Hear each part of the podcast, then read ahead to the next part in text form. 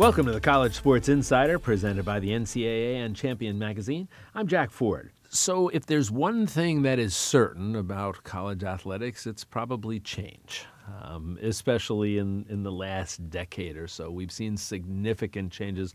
Um, I'm fascinated. I go back to, my era of playing college football in the 1970s, and I look at, at, at how so many uh, things are different in, in college football today, and for the most part, uh, beneficially different, but certainly different. And we thought we would talk a little bit about that. Um, and we want to take a look at it from the Division three level. Um, I've, I've, said oftentimes there's I think there's something something wonderful about the Division three level. Level not to, to demean in any way Division one or Division two, but uh, there's been a I, I think for me a fascination in the approach in the Division three level. So we thought what we would do is bring in Jim Catanzaro. I'm sorry, Jim Catanzaro, who is the uh, head football coach at Lake Forest College.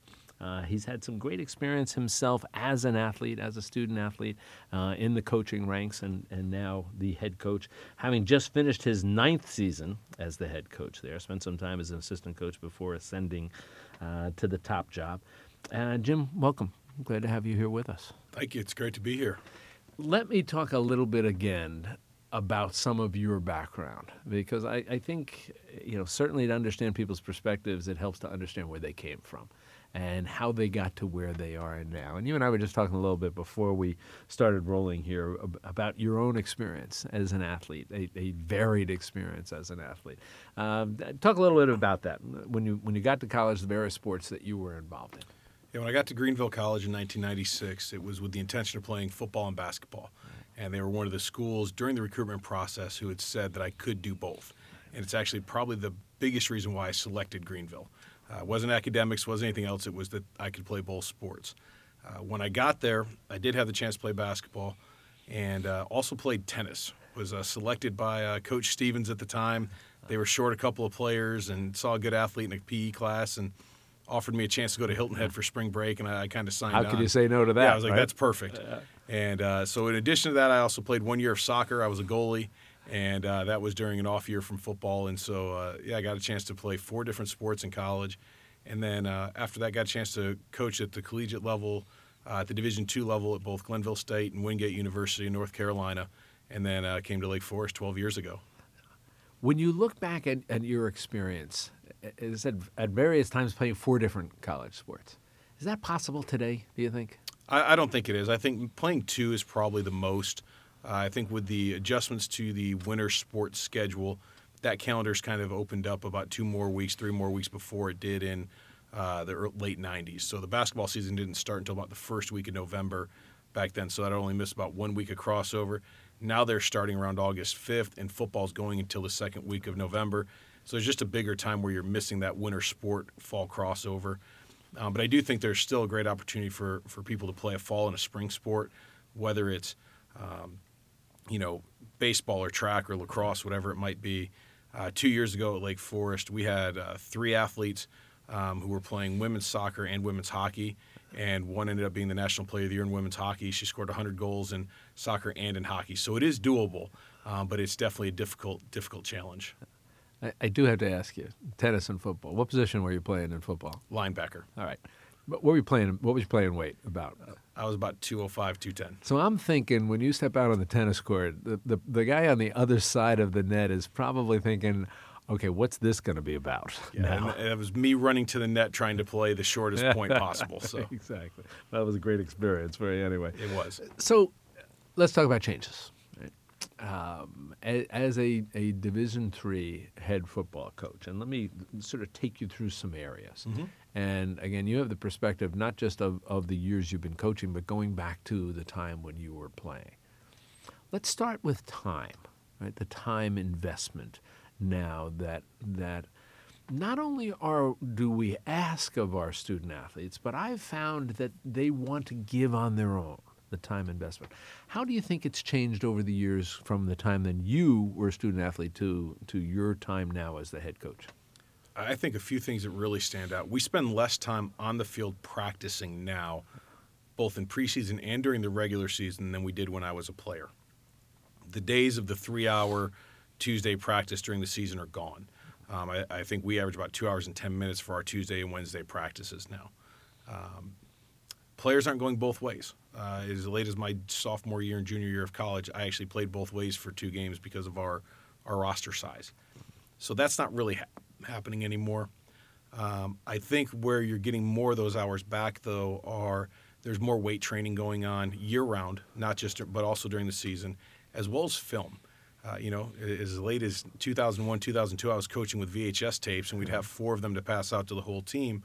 Now every kid has access to that video on their phone or on their iPad or their laptop. I, I can go back to reel-to-reel tapes, Yeah, game films, where you'd get the big canister, the big aluminum canister, and the reel-to-reel film that you would be watching in the coach's offices. And and so I think what happens is that you were talking about the players wanting more because they have access to it. They do it at different times. It's not the old everybody show up at one time to watch film. They're kind of doing that on their own, in between classes, in between study sessions, whatever it might be. Um, so I think there's certain things where we're less time, but there are other areas where it's probably increased um, significantly. But our actual on-field practices for our football team right now are seven hours during the week, and that's all we're on the field with football and pads and things like that. And it's significantly less than what I was going through in, in the mid to late 90s. How do you think that? And again, you and I were talking about this before, and I was saying, you know, we would show up at Yale, and we'd have about three weeks with double sessions, you know, from the time that we arrived till the rest of the students arrived, and you had the same experiences. Now, double sessions don't exist anymore. Um, a, as a coach, give me the pros and cons Okay. of the notion of of less time on the field. Um, less less football time, if you will, compared to what it was in the past. What's good about it, and, and what do you think is is missing? So I think one of the good things is we're seeing players come into camp in better shape. Uh, it used to be we had to get into shape during camp because we were working all summer and we Right. weren't in weight rooms, and um, particularly the Division three level, we have less requirements than most of the high schools have that the kids are coming from in the summers. We're not doing summer seven on sevens and eight weeks of training and things like that. Uh, in the state of Illinois now, they have 25 contact practices with their coaches in the summer. Um, so these are things that didn't exist back then. I was in high school; the coaches couldn't go near you in the summertime. Correct. You'd have captains' practices, and if coaches drove by to see who was there, but you had no contact with your coaches until September first when practice started. Correct, correct. So that's something that's a huge difference now is high school kids as they become freshmen in college are actually doing less than what they were doing in high school.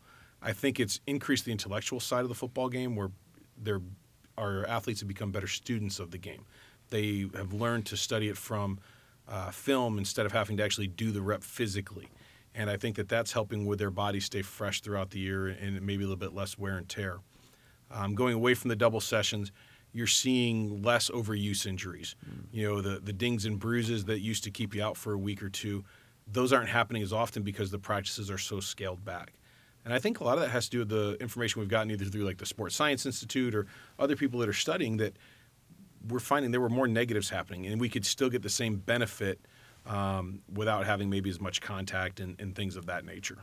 How about you, you touched on this a little bit, but in terms of, of, of training during the season and in the off season and in the summer times, what sort of changes are you seeing at your level? Oh, tons. We're lifting four days a week in season, and, and so that's something that I think is probably closer to the common than it is the rare.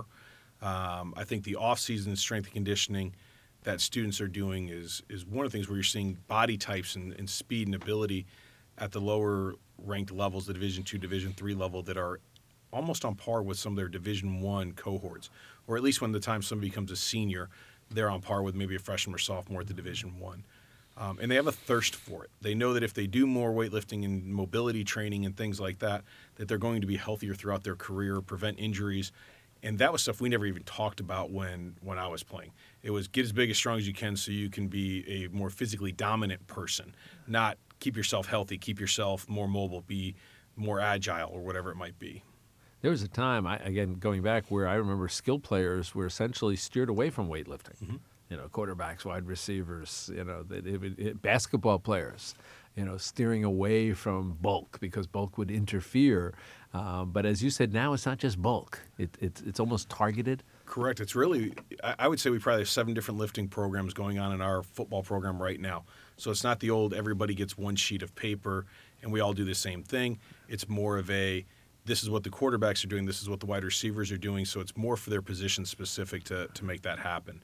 Um, but I also think that the lack of multi-sport athletes at the high school level is what's contributing that they're looking for that year-round fix for their sport. But instead of playing multiple sports like many of us did in the 80s, 90s, and beyond, they're really focused on one sport from such a young age that the off-season training takes the place of those other sports they used to play. Do you think that's a good thing? No, I think that's you and I both we, we did four four sports in high school, Yep. um, a couple sports in college. Um, it, it, and it seems like now, you know, both of my children were college athletes, my daughter and son, and they were both lacrosse players, and they were multiple high school athletes, but they got pressure about about focusing. I remember college coaches saying to my son when he was a sophomore, you know what, if you want to play Division One lacrosse, you should probably give up your basketball and, mm-hmm. and and have a stick in your hand all year long. And that seems that that's a, a dramatic trend we're seeing. What do you think about that as a coach? I am disheartened by it, and I wish people weren't doing it. I, I understand the perfection of a craft with more repetitions and things like that, but I also feel that the cross training you receive by doing different sports can make you a better overall athlete. And I think there is still a component where the best athlete, the most uh, you know overall athletic human, can do more things on a field than somebody who's only done one sport. They have more things to draw from. It's much like the liberal arts perspective in education. You get the more well-rounded view as opposed to just being focused on one subject matter, so you can learn different ways to attack problems when you get into your field. And I, I think that if they can do that as athletes as well, um, that's huge. And when you look at the major Division One schools in the in the BCS, you're looking at schools that are taking those two sport athletes. They're at least doing track and football, or they're doing you know football and basketball. And unfortunately, other sports outside of football really feel that their kids have to play their sport year round. Football is unique. We can't really play football year round. All other sports can be done year round, and I think that's the the one missing piece that I wish that, that other coaches could understand is that playing multiple sports is of great benefit. What sort of, of changes are you seeing in terms of, uh, you talked about training, weight training, but how about in, in terms of, of trainers and people keeping an eye on, on injuries and dealing with injuries? We're much more aggressive, particularly with anything that's a head injury. The old I, I just got dinged, coach. I'm fine. Doesn't fly anymore. Um, I think And for a we're- lot of us, that was almost a badge. right, that was what you did. Yeah, And- back in. I remember getting back in the huddle and, and calling plays. I was in high school after being nearly knocked out and, and calling, starting to call the next play as a quarterback. And my friend next to me says, "Man, you all right?" And I said, "Why are you asking?" He said, "Because you're calling our Pop Warner plays." You know, I'm saying, "Huh?" Uh, You know, might be time to take a break. yeah, yeah, but we didn't. uh, You know, you didn't come off the field Mm-hmm. back then. It was it, because it was sort of a badge of honor. You know, I, I got dinged up. I'm seeing stars, but I'm still on the field. Right. Uh, and I think that part has kind of been taken away from the game, and probably in a good way, where it's it's healthier for the players long term. Um, I also think the area where we've become significantly more knowledgeable is soft tissue injuries and how to recover student athletes from those, where it used to just be ice and rest, and that was all it was, and eventually it'll feel better. Uh, you know, now whether it's foam rolling or whether it's rubber band usage or you know um, some deep tissue manipulation, there's just different things going on at all levels. Uh, I don't know if it's necessarily because of the internet, but I don't think that's hurt. Where the knowledge is out there and it's shared more freely, where it's something that you know a trainer in California might have stumbled upon, but they never had a chance to show it to everybody else. Now they can put a YouTube video on there, and if it helps somebody get better, they they can get better. And I, I think that some of that information being spread a little bit more freely uh, has helped make it better for everybody. And so I, I think that's one of the things. I also think nutrition wise, Yeah, I was going to ask you that. athletes' nutrition now compared to what it was 10 years ago even is is ridiculous. Their now their ability to understand macronutrients and the different things they need to recover and be successful and get stronger and perform at a high level. They're just more in tune with their bodies than I ever was as a you know as an athlete. And I think that that's something that as coaches we've taken opportunities to address and educate as they come into our program, and hopefully it gives us an advantage or two. Are, are you seeing also, and, and you talk about nutrition, I think that, that that's enormous, and, and clearly, going back to what we said before, now we're so much, uh, we so much more conscious of the notion of head injuries and soft tissue injuries and how they're not a badge of honor, and we need to deal with them as, as, as dramatically and as immediately as we possibly can. Are we seeing that extend to things such as sleep for the sleep and rest and and other time outside of the realm of your sport? Yeah, I think we're spending a lot of time talking about that uh, away from the sport, um, whether it's for their physical abilities and recoveries or if it's more for um, their mental stamina and their recovery that way, where they can feel refreshed and not feel stressed about the challenges of their academics as well as their athletics, um, and trying to help them create that balance. And sometimes sleep is the first thing they take out of their body. You know, instead of sleeping at night, I'm going to spend another two hours studying, or I'm going to watch more film, or if I just stay awake and do more, that's going to be my advantage.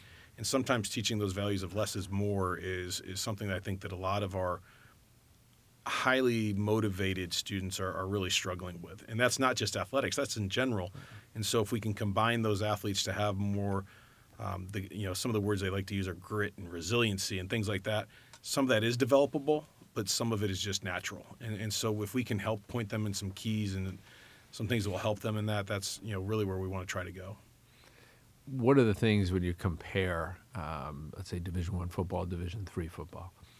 And one of the things that's most obvious, you look on a sideline, you look at all of the assistants and all of the various staff members that are there. From from your perspective in Division Three football, and I've I've said to people the quality of football is really good, mm-hmm. you know, and I said it about all, all, the athletes. I think there's so many good, and you you touched on it. You know, young people are coming out of high school so much better developed and, and so much better training than even we had. So I think the quality of, of the athletic performance in Division One is extraordinarily good. But there are limitations because it's Division Three. So you as a coach, you look at Alabama on a Saturday afternoon, and then you look at your staff on a Saturday afternoon, do you get a sense that I'm missing something? Or do you get a sense that, look, this is what we are? Yeah, I think it's more of this is what we are. And I think that we have an advantage that Alabama doesn't have. In what sense? My relationship with our student athletes is much more intimate than some of their coaches is because I have my hands on what they're doing with all 90 guys on my roster. There's daily interactions that I'm having because not only am I the head coach, I'm also calling plays on defense, but I'm also the linebacker coach. And then when we go to special teams, I've got an assignment there under our special teams coordinator that I have to coach. And so I get to be more involved and have that that relationship when it comes to do academic counseling it's our four full-time coaches doing it, not an academic support person. When we're in the weight room, it's our football coaches in the weight room with our guys. So there's development going on where we're really the the hands-on of all those roles. We're we're the jack of all trades. We're wearing every hat in the program as opposed to just being one role. And I think that, you know, it puts pressure on us as coaches to make the decision of what's really important to our program that we're going to focus on, but knowing we have four coaches as opposed to an army of maybe 100 you know support staff and coaches and such um, it's it's much different but we're still doing the same thing we're just doing it ourselves yeah. last question for you is is you know having experienced these these I don't want to make you sound really old different eras of football but different experience let's call it that mm-hmm. as a player and as a young coach and now as a as a, a head coach if you were talking to a young person, let's say one of your players who's graduated and says, Coach, you know what, I'm thinking of getting into coaching. And, and, and I kind of looking at, at D3 football, and do you think it's, it's something that I should indeed get into and why? What would you say to them? Absolutely. It's one of the three goals of our program is to have make better coaches, whether it's coaches that are on our staff or our players wanting to go. If they don't if we don't have players that want to become coaches, they don't respect what we're doing, and we're not making an impact on them. Hopefully, the reason they want to become coaches is because one of our coaches on staff has impacted them significantly, and they want to do that for somebody else.